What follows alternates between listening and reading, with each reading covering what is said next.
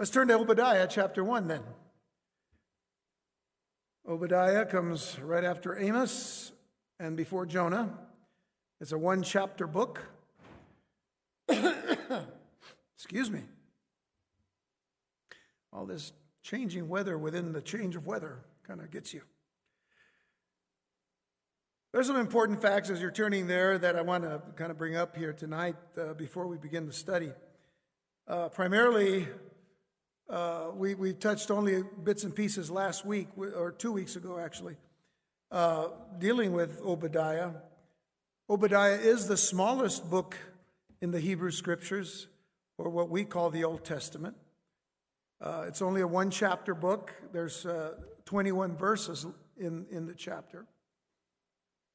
The name Obadiah, as I mentioned last time, uh, means servant of the Lord, but it also means one who worships the Lord or worshiper of the Lord. So when you consider the fact that we are to be servants of the Lord, realize that our service is worship unto God.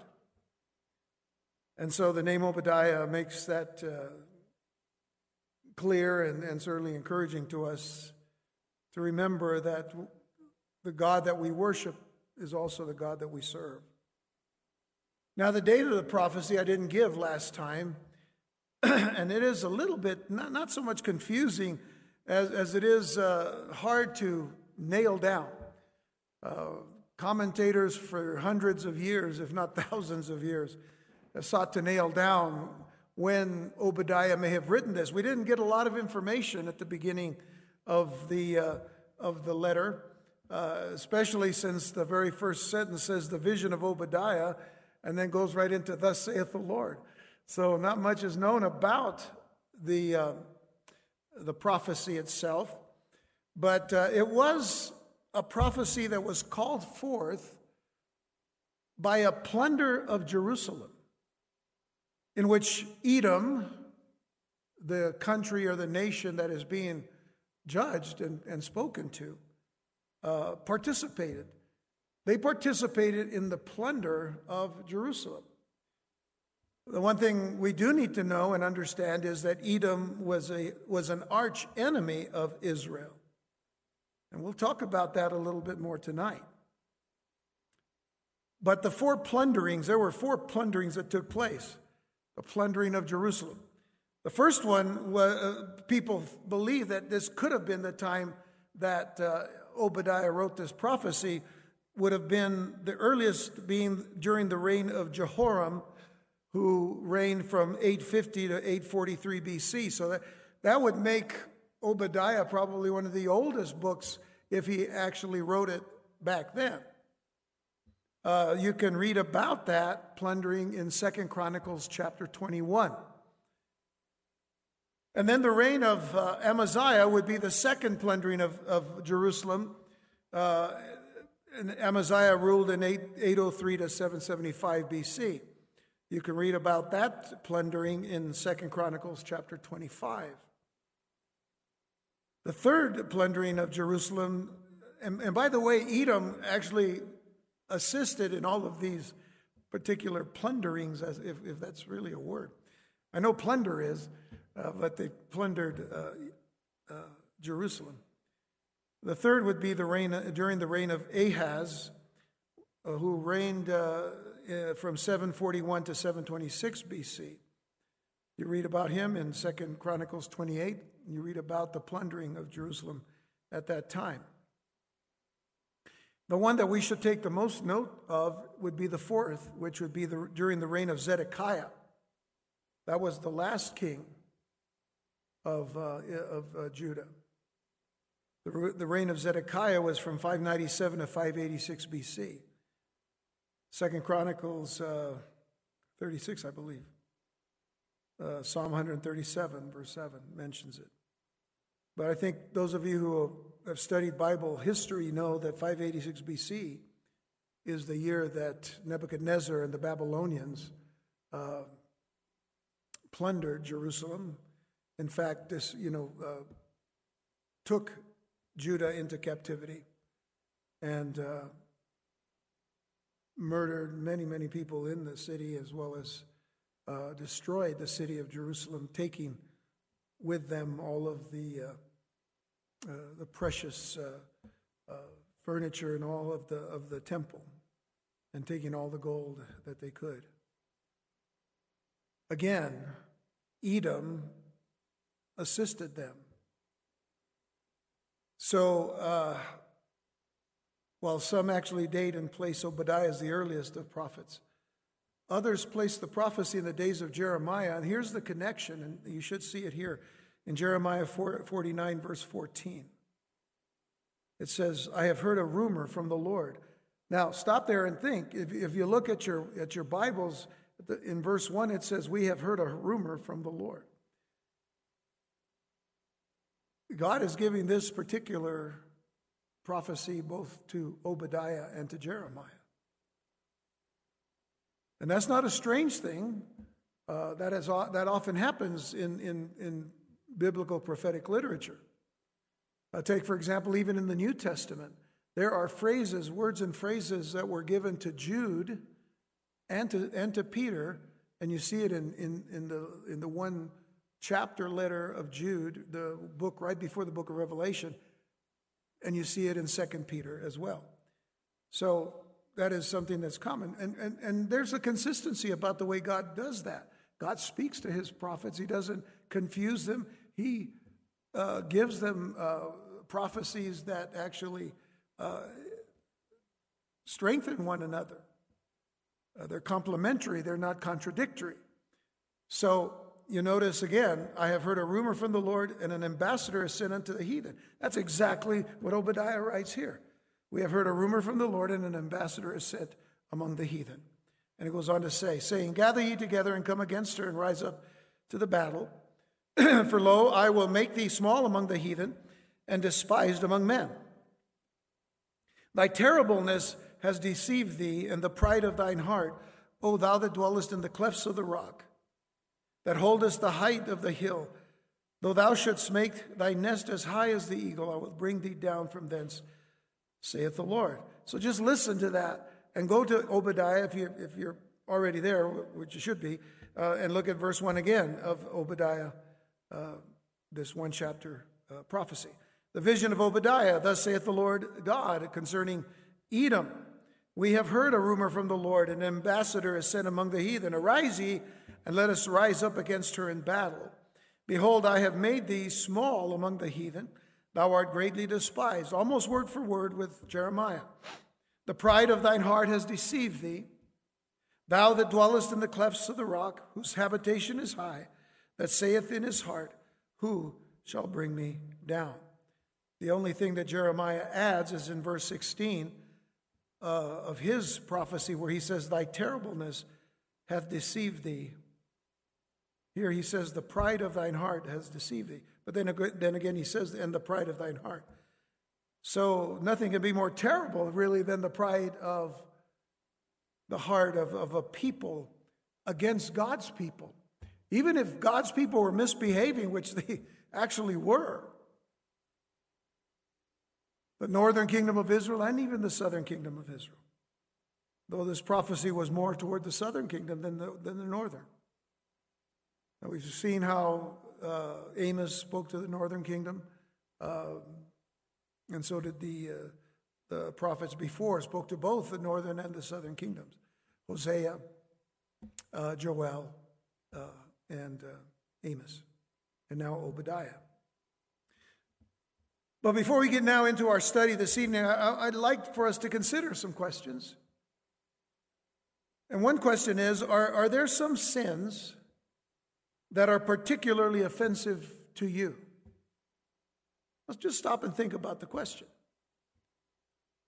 I think that all of us who pay attention to the Word of God and we, you know, we love the Lord, we worship Him, we, we, we want to be faithful to Him in, in, in many ways uh, we, we have to deal with, with, with the issue of sin, not just in ourselves. I mean, that's where it actually begins, you know, the, um, judgment first begins, like Peter says, judgment first begins in the house of God. I should say, Paul says, judgment first begins in the house of God.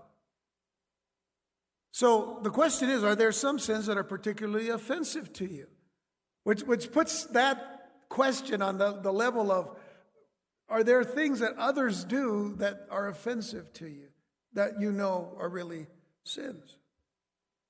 Might there be some sins offensive to the church?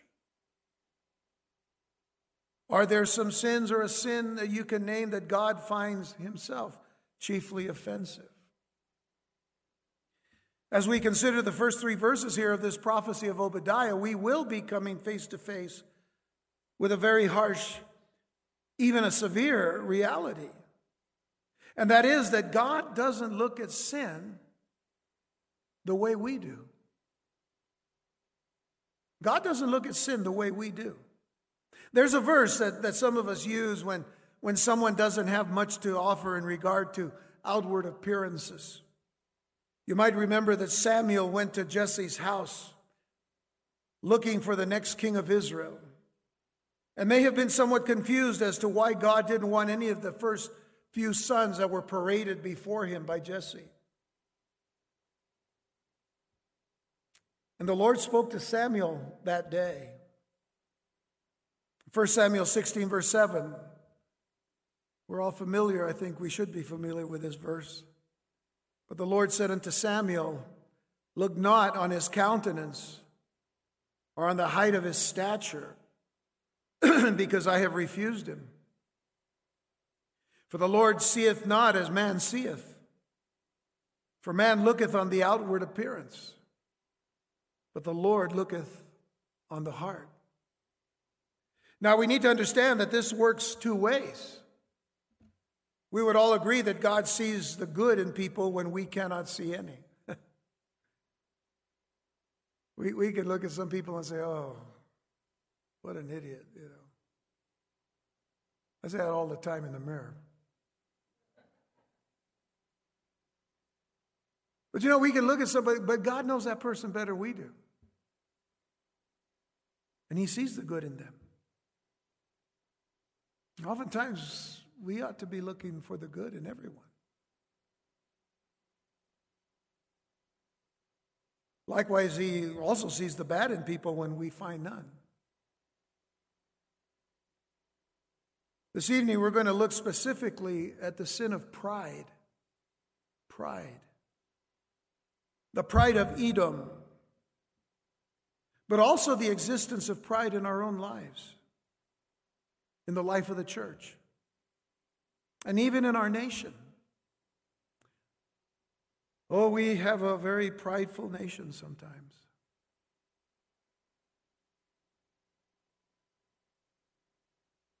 We're going to come back to this subject momentarily, but let's, let's consider the rest of our text first. Obadiah 1, verse 1. The vision of Obadiah, thus saith the Lord God concerning Edom.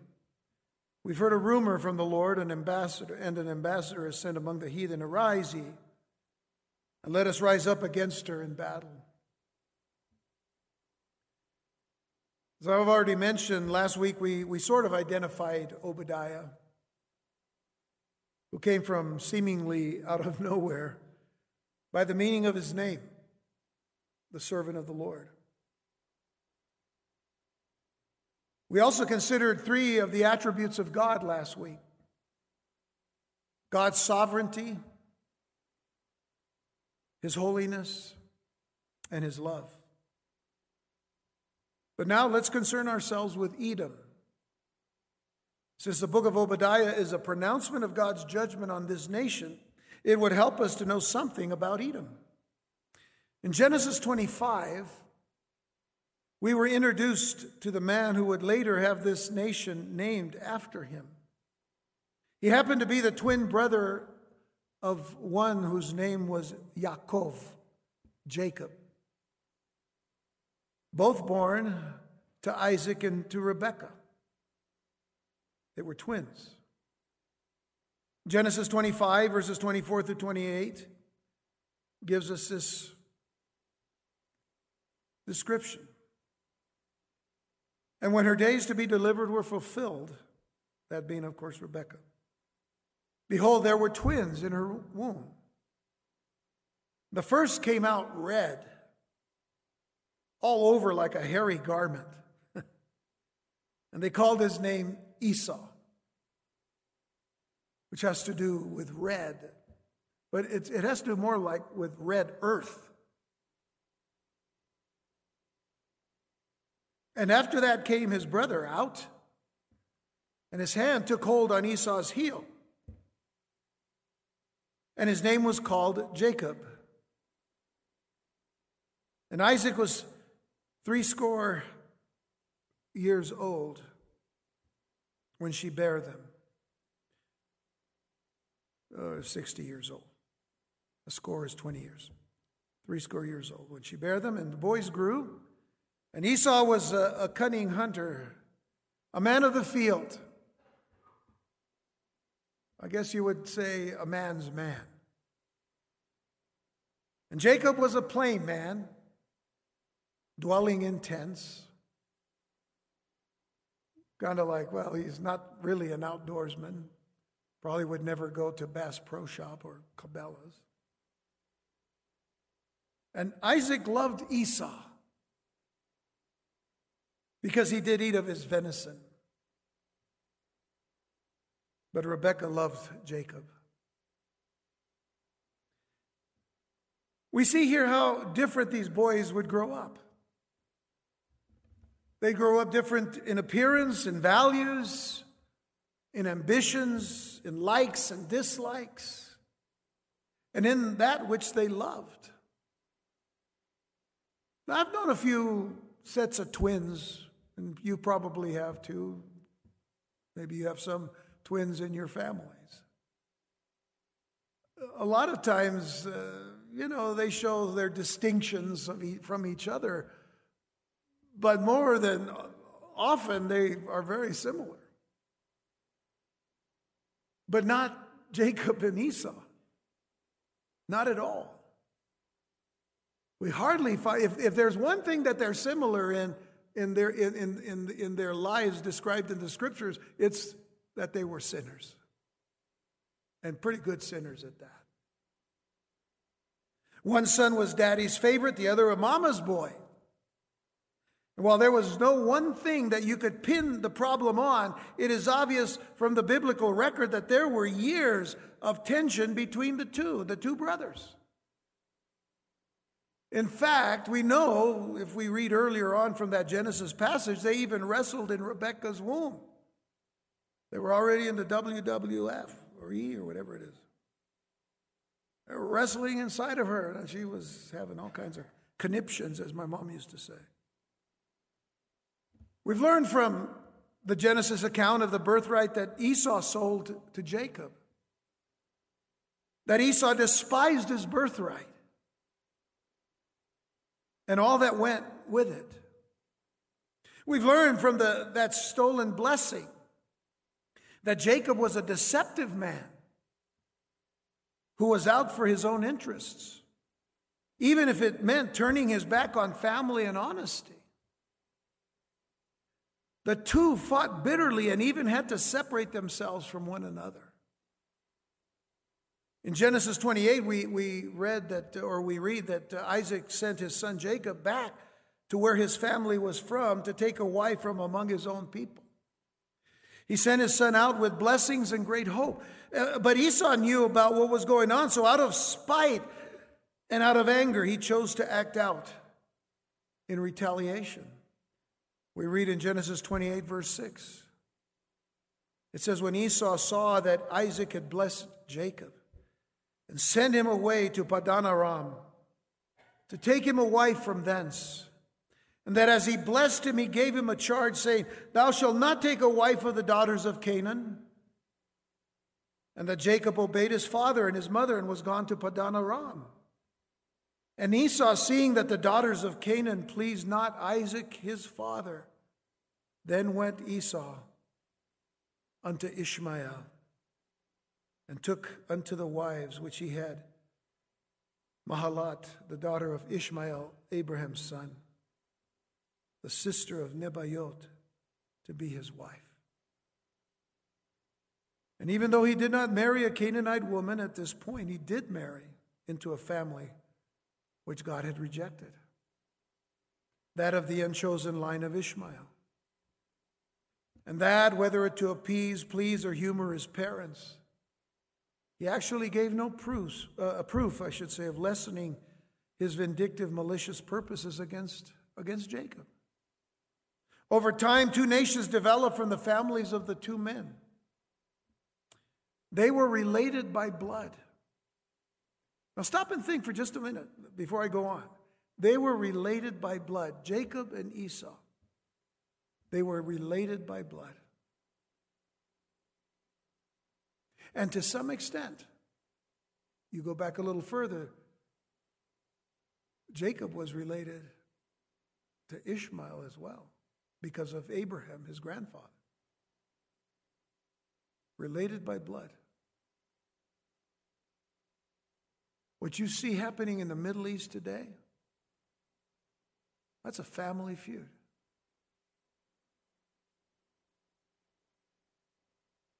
Jacob and Esau were related by blood, but torn apart and divided by everything else. And little love was lost between the two peoples. They did not like each other. And to this day, they still don't.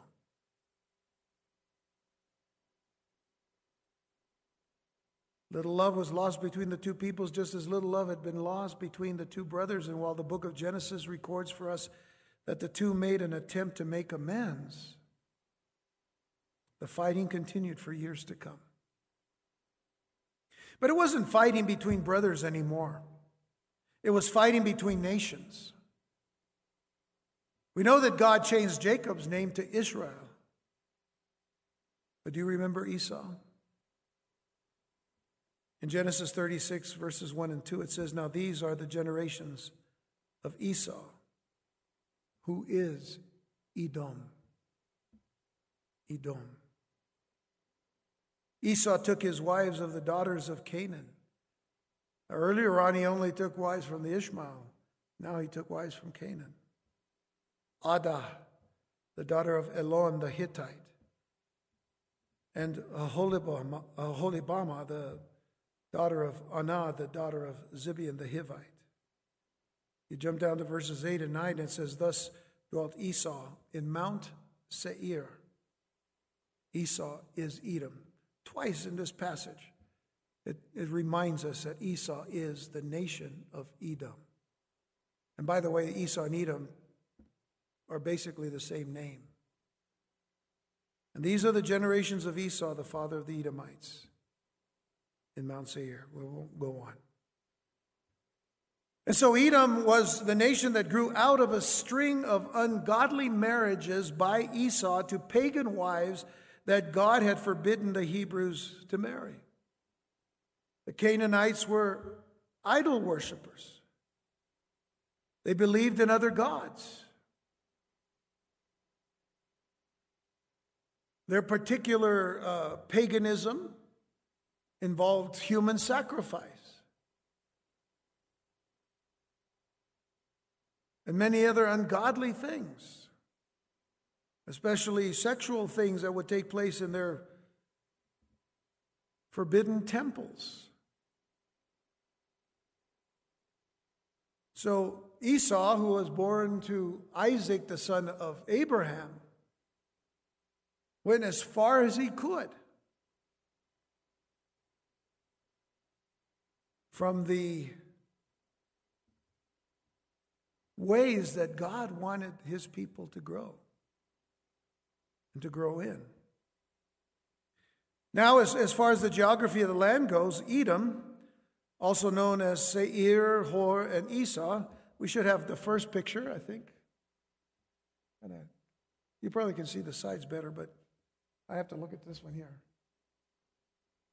There's an area, you'll see the Dead Sea, and you'll see the name Jerusalem above the Dead Sea. I used to have a pointer. if I still do.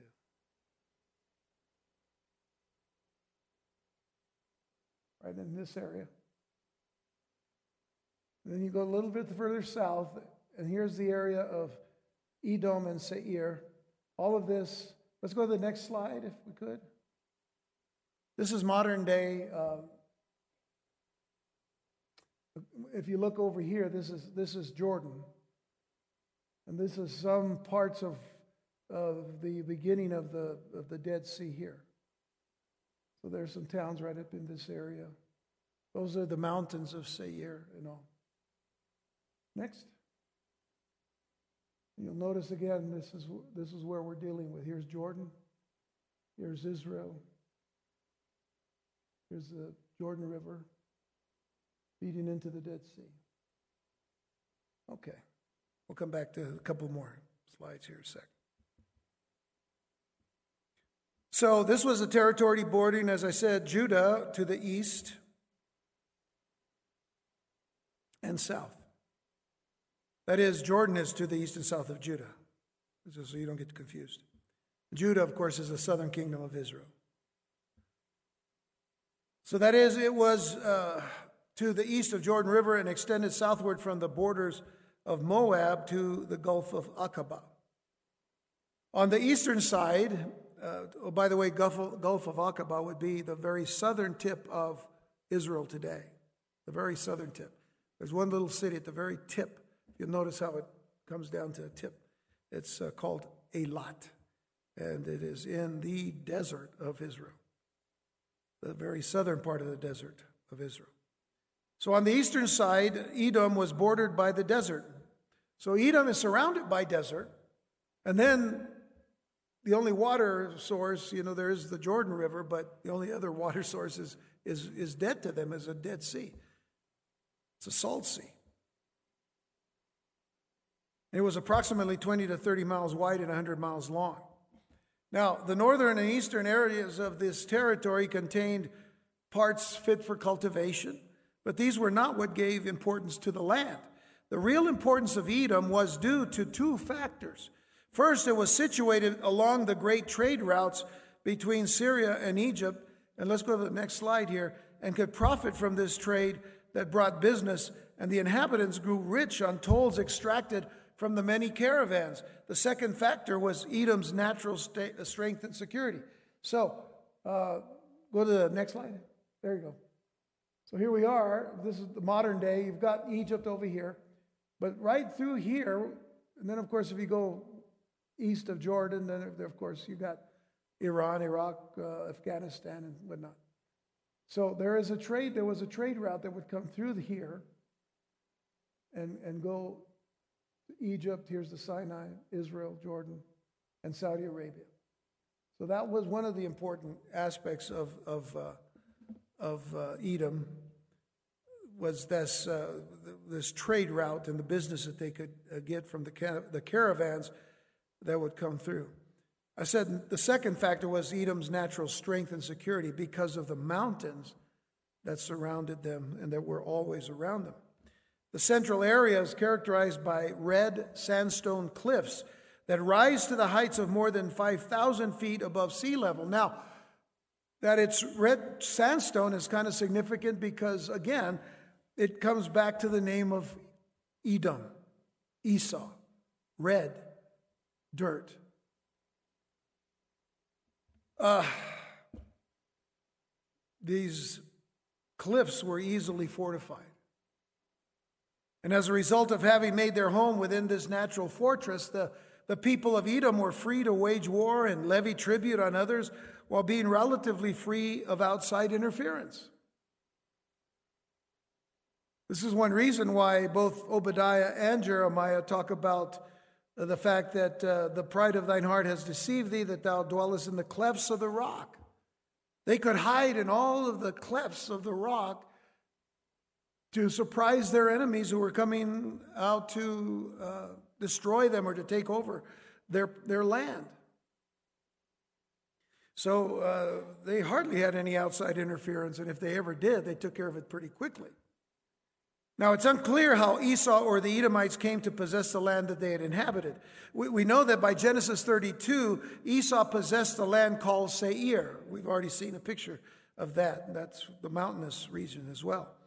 But after Jacob had left Laban, there would be a meeting between the brothers, Jacob and Esau, even though Jacob believed that Esau was out to kill him and his family. And eventually they met in a friendly, even loving, brotherly way. After this meeting in Genesis 33, Esau returned to the land of Edom. But now, in Numbers t- chapter 20, Edom appears in the story of the exodus of the children of Israel from Egypt. And when they had come out of Egypt into Sinai and wanted to pass on to the promised land through Edom,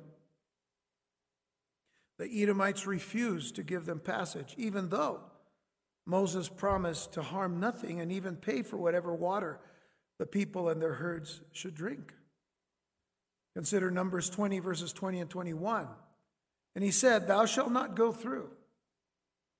This is obviously representatives of, of, of, of Esau and Edom. Thou shalt not go through. And Edom came out against him with much people and with a strong hand. You see the deep seated uh, hatred that the, the, the Edomites had against the Israelites. And thus Edom refused to give Israel passage through his border, wherefore Israel turned away from him.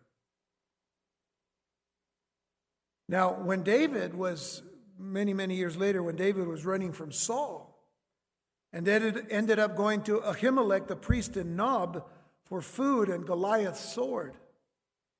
The spy that informed Saul of David's whereabouts was an Edomite named Doeg, who would later kill 85 prophets along with their families and livestock on Saul's command. Now, Saul wasn't an Edomite. Saul was an Israelite. He was, uh, in fact, I believe, a Benjamite.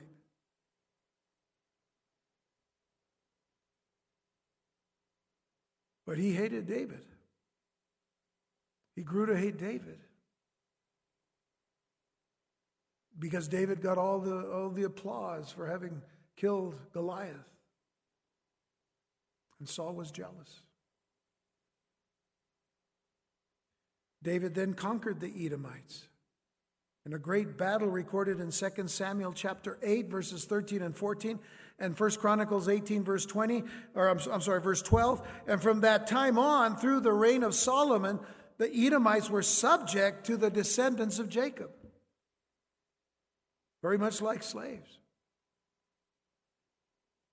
Which, by the way, if they became subject to the Israelites, would you not think that they would become even more upset against their enemy? Even more. One writer wrote this he said, Until this time, Edom must have been thought of as Israel's elder brother and being stronger, older, and more developed. by, by this battle, the elder was supplanted by the younger in clear historical analogy to the Jacob Esau parallel in Genesis. Remember, Esau was born first. That means he would have been the firstborn. But the prophecy that came was that the firstborn would be supplanted by the younger being Jacob. So from this point on, one can trace the bitter, uh, the bitter rivalry which is documented in the prophecy of Obadiah. Now, during Solomon's reign, as seen in 1 Kings chapter 11, the Lord used Hadad the Edomite to punish Solomon for his worship of false gods. And who was it that tried to kill Christ as an infant? It was none other than Herod. Herod was called an Idumean. Idumean. Where did that word come from? Edom. He was an Edomite. And so the beginning and history of the nation of Edom is quite fascinating. But let's look at something that God Himself says through the prophet Malachi. Malachi is the last Old Testament uh, book in the, in the Christian Bible. It is the last, even chronologically, but in the Hebrew scriptures, in the Jewish uh, scriptures, in the Tanakh, uh, Malachi is within the, uh, the body of, of the, the scriptures. The last books being actually the Chronicles, the book of Chronicles. Malachi 1, verses 1 through 3 says, The burden of the word of the Lord to Israel by Malachi. I have loved you, saith the Lord. Yet ye say, Wherein hast thou loved us? Was not Esau Jacob's brother, saith the Lord? Yet I loved Jacob, and I hated Esau, and laid his mountains and his heritage waste for the dragons of the wilderness. So now you, you might look at that and wonder about the Lord. But remember that he is the sovereign Lord, the sovereign king, and this is not the only time in Scripture where the Lord expresses hatred of a people. The important thing to ask is why did God hate Edom? Why did God hate Edom? The answer is in verses 2 and 3 of our text. Coming back to Obadiah, then, in verses 2 and 3, it says, Behold, I have made thee small among the heathen, among the nations. Thou art greatly despised. And here it is the pride of thine heart hath deceived thee, thou that dwellest in the clefts of the rock, whose habitation is high, that saith in his heart, Who shall bring me down to the ground? Who's going to come and get us? Nobody's come and get, uh, gotten us yet.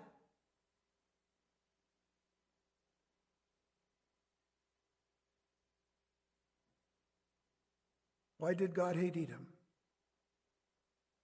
It was the pride of Edom.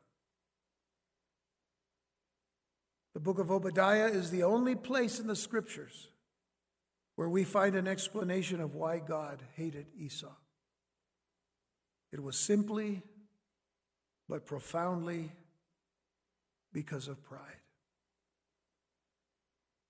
The pride of thine heart hath deceived thee, deceived thee.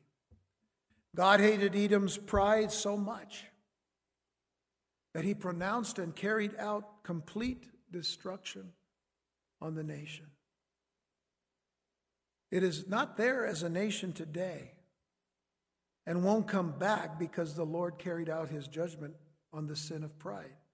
Again, how do we know this? Well, let's read if you if you kind of still in Malachi in verses 4 and 5 now of, of the of the first chapter of Malachi. He says, Whereas Edom saith, We are impoverished, but we will return and build the desolate places. Thus saith the Lord of hosts, They shall build, but I will throw down.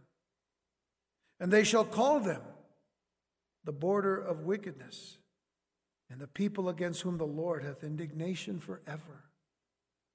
And your eyes shall see and ye shall say, The Lord will be magnified from the border of Israel. Take note of one thing here before we go on with what we see here in Malachi. They shall build, but I will throw down. They shall call them the border of wickedness and, and the people against whom the Lord hath indignation forever. One, one thing we have to understand about the Lord being uh, sovereign is that he knows the beginning from the end and the end from the beginning. If he knows anything, he knows that Edom would never change its heart toward him, and Edom would never change its heart toward Israel. Remember always that Israel is the apple of God's eye. Now, God takes care of Israel, but He takes care of Israel two ways. He takes care of them when He has to protect them, and then He takes care of them when He has to punish them.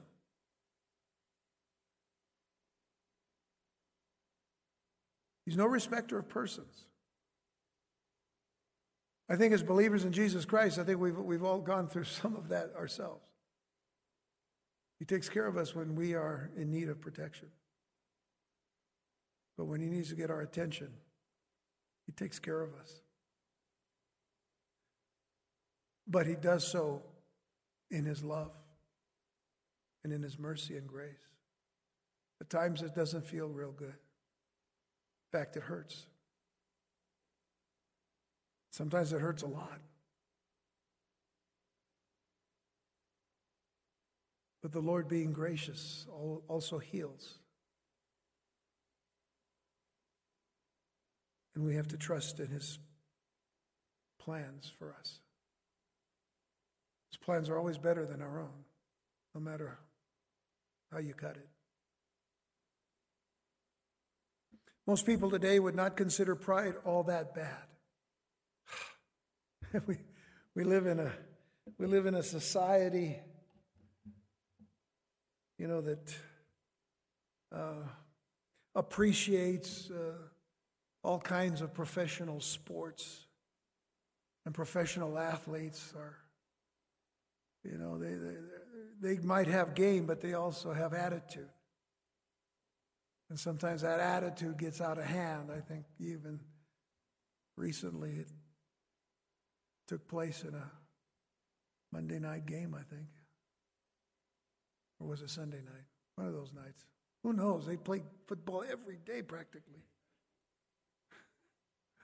But they just got attitude. I mean, you know, like in your face, you know.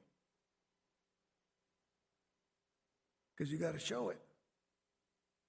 Can't let anybody run over you. Well, we might call it a lot of things, but it comes down to pride still. It's very hard to be a, a professional athlete and a, and a, believer in Jesus Christ. There are many, but uh, they can tell you it's never an easy thing. So most people today would not consider pride all that bad. Certainly not something for which, in, in the judgment of men, that God would destroy an entire nation. But this says more about our light views of sin than it does about God's workings. In fact, most Christians today would argue that pride is even a sin worth fussing over. Was that all that God was upset about? Okay, pride is bad, but it's not that bad, is it? Well, we could draw up scenarios of, of Christians or even Christian leaders involved with drinking or drug abuse or theft or pornography and deviant, uh, deviant behaviors of all kinds and of all types. And, and how would we respond? That's why I asked you those questions earlier on. How we would consider sin. But add to that list a certain church member or church leader filled with a prideful attitude, and our response would be entirely different. But the scriptures say that pride is, in a word, the sin of sins and is the most damning of sins. Consider, if you will, Proverbs chapter 6, verses 16 through 19. Proverbs 6, 16 to 19. These six things does the Lord hate, yea, seven are an abomination unto him. A proud look. Well, starts off right away with pride. A proud look, an arrogant look, a lying tongue, and hands that shed innocent blood. A heart that deviseth wicked imaginations. Feet that be swift to run to, uh, in running to mischief. A false witness that speaketh lies. And he that soweth discord among brethren.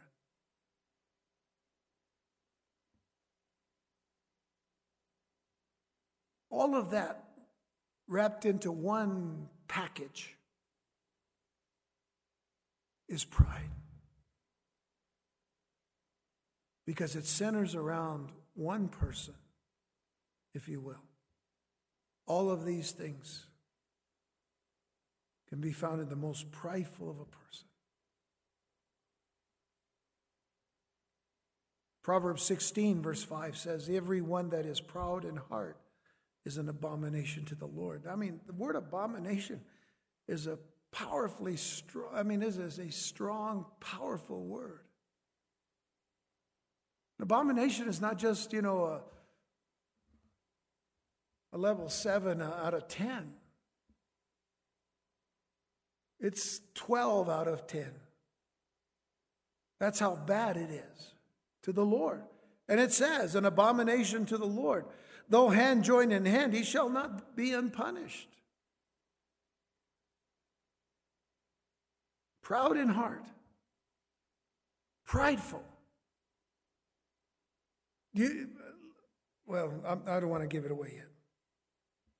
Talk about it in a minute. Proverbs 16, verse 18. Pride goeth before destruction, and a haughty spirit before a fall. What is a haughty spirit? An arrogant spirit, a conceited attitude, a conceited spirit before a fall. That's what happens. That's what pride leads to. And then Proverbs 29, verse 23 A man's pride shall bring him low, but honor shall uphold the humble in spirit.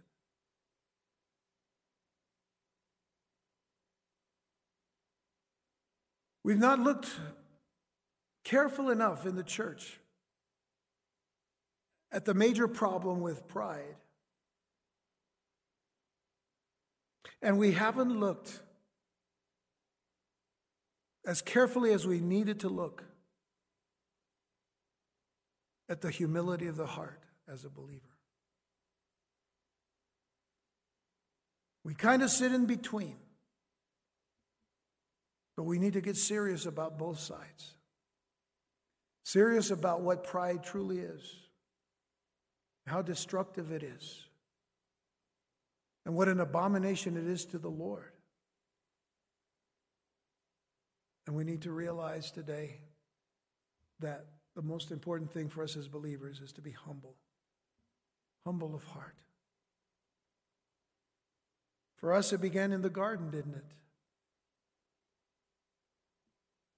The pride of the serpent. The serpent's pride of questioning God's word. The serpent's pride in calling God a liar. The serpent's pride in changing the hearts of the two people who were created by God Himself. Man out of the dust of the ground, the woman out of the side of man. And even before creation, God would record what, what Lucifer would proudly say. Isaiah 14, verses 12 through 14. I believe I read this this past weekend in our dealings with Gnosticism. How art thou fallen from heaven, O Lucifer, son of the morning? How art thou cut down to the ground, which didst weaken the nations? For thou hast said in thine heart, notice where? In thine heart, I will ascend into heaven. I want you to count the I wills here. There's five of them. I will ascend into heaven. I will exalt my throne above the stars of God. I will sit upon also upon the mount of the congregation in the sides of the north. I will ascend above the heights of the clouds. I will be like the Most High. Simply stated, pride is the attitude of life that declares its ability to live without God. May I say that again? So I don't want you to miss this. Simply stated, pride is the attitude of life that declares its ability to live without God. Listen to the words of the psalmist in Psalm 101, verse 5. It says, Whoso privily slandereth his neighbor, him will I cut off. You know, in other words, whoso secretly slanders his neighbor, what does that mean? You know, that many times we'll talk about somebody behind their back, but you know what? God says I'll cut him off. I will be concerned about that. Him that hath a high look and a proud heart will not I suffer. Now we have to understand a little bit of, of the word suffer here in the King James. We hear the word used by Jesus Suffer the little children to come unto me. Don't resist the children to come unto me. Don't keep them from coming. So he says, Him that hath a high look and a proud heart will not I suffer. Not let them come unto me.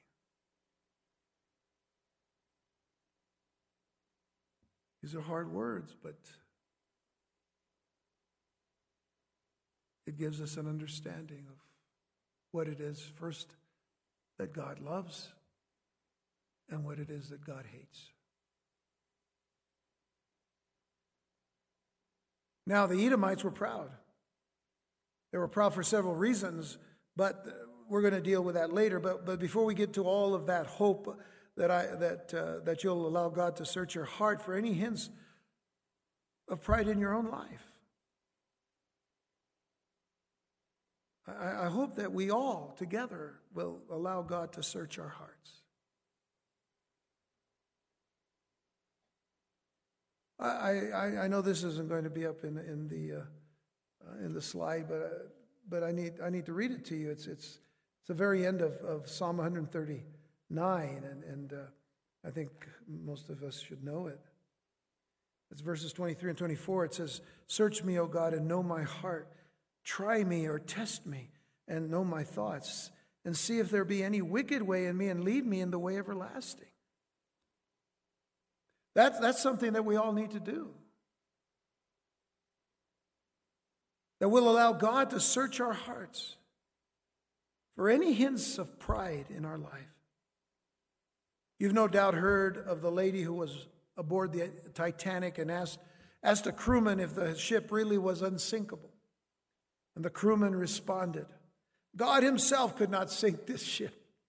Oops. Think just the wrong word to say. God Himself could not sink this ship.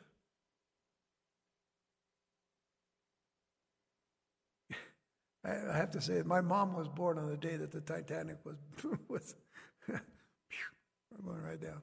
She was as tough as the Titanic herself. Yeah, the same day in April of ni- in 1912. Now you really know I'm kind of old.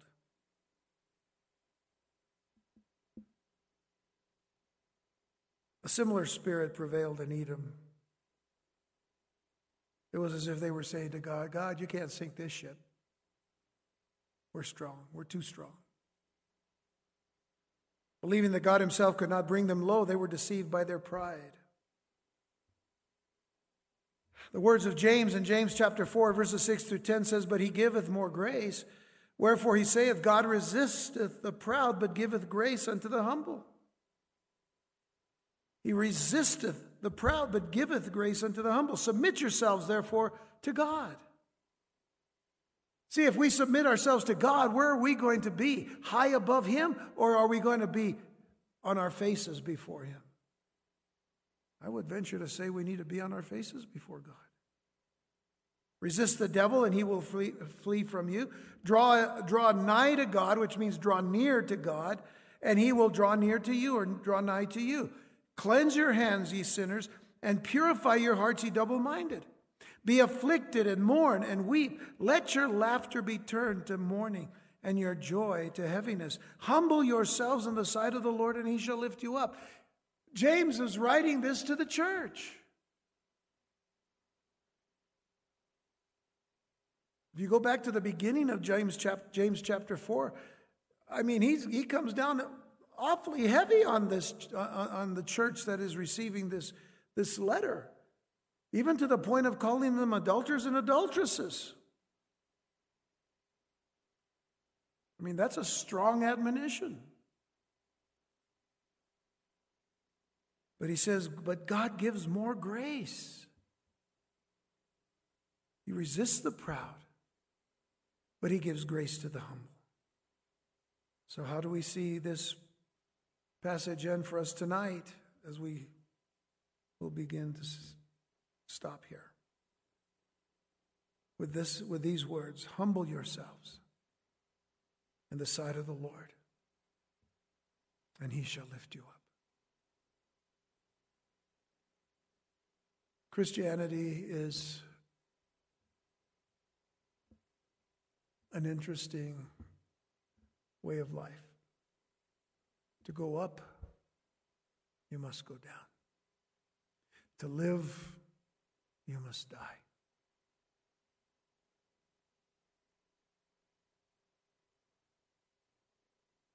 to have all the treasures that God wants you to have,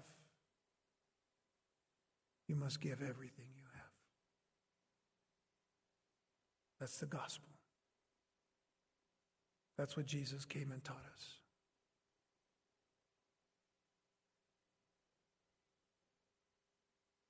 Contained in flesh, Jesus was still sovereign. He is still superior.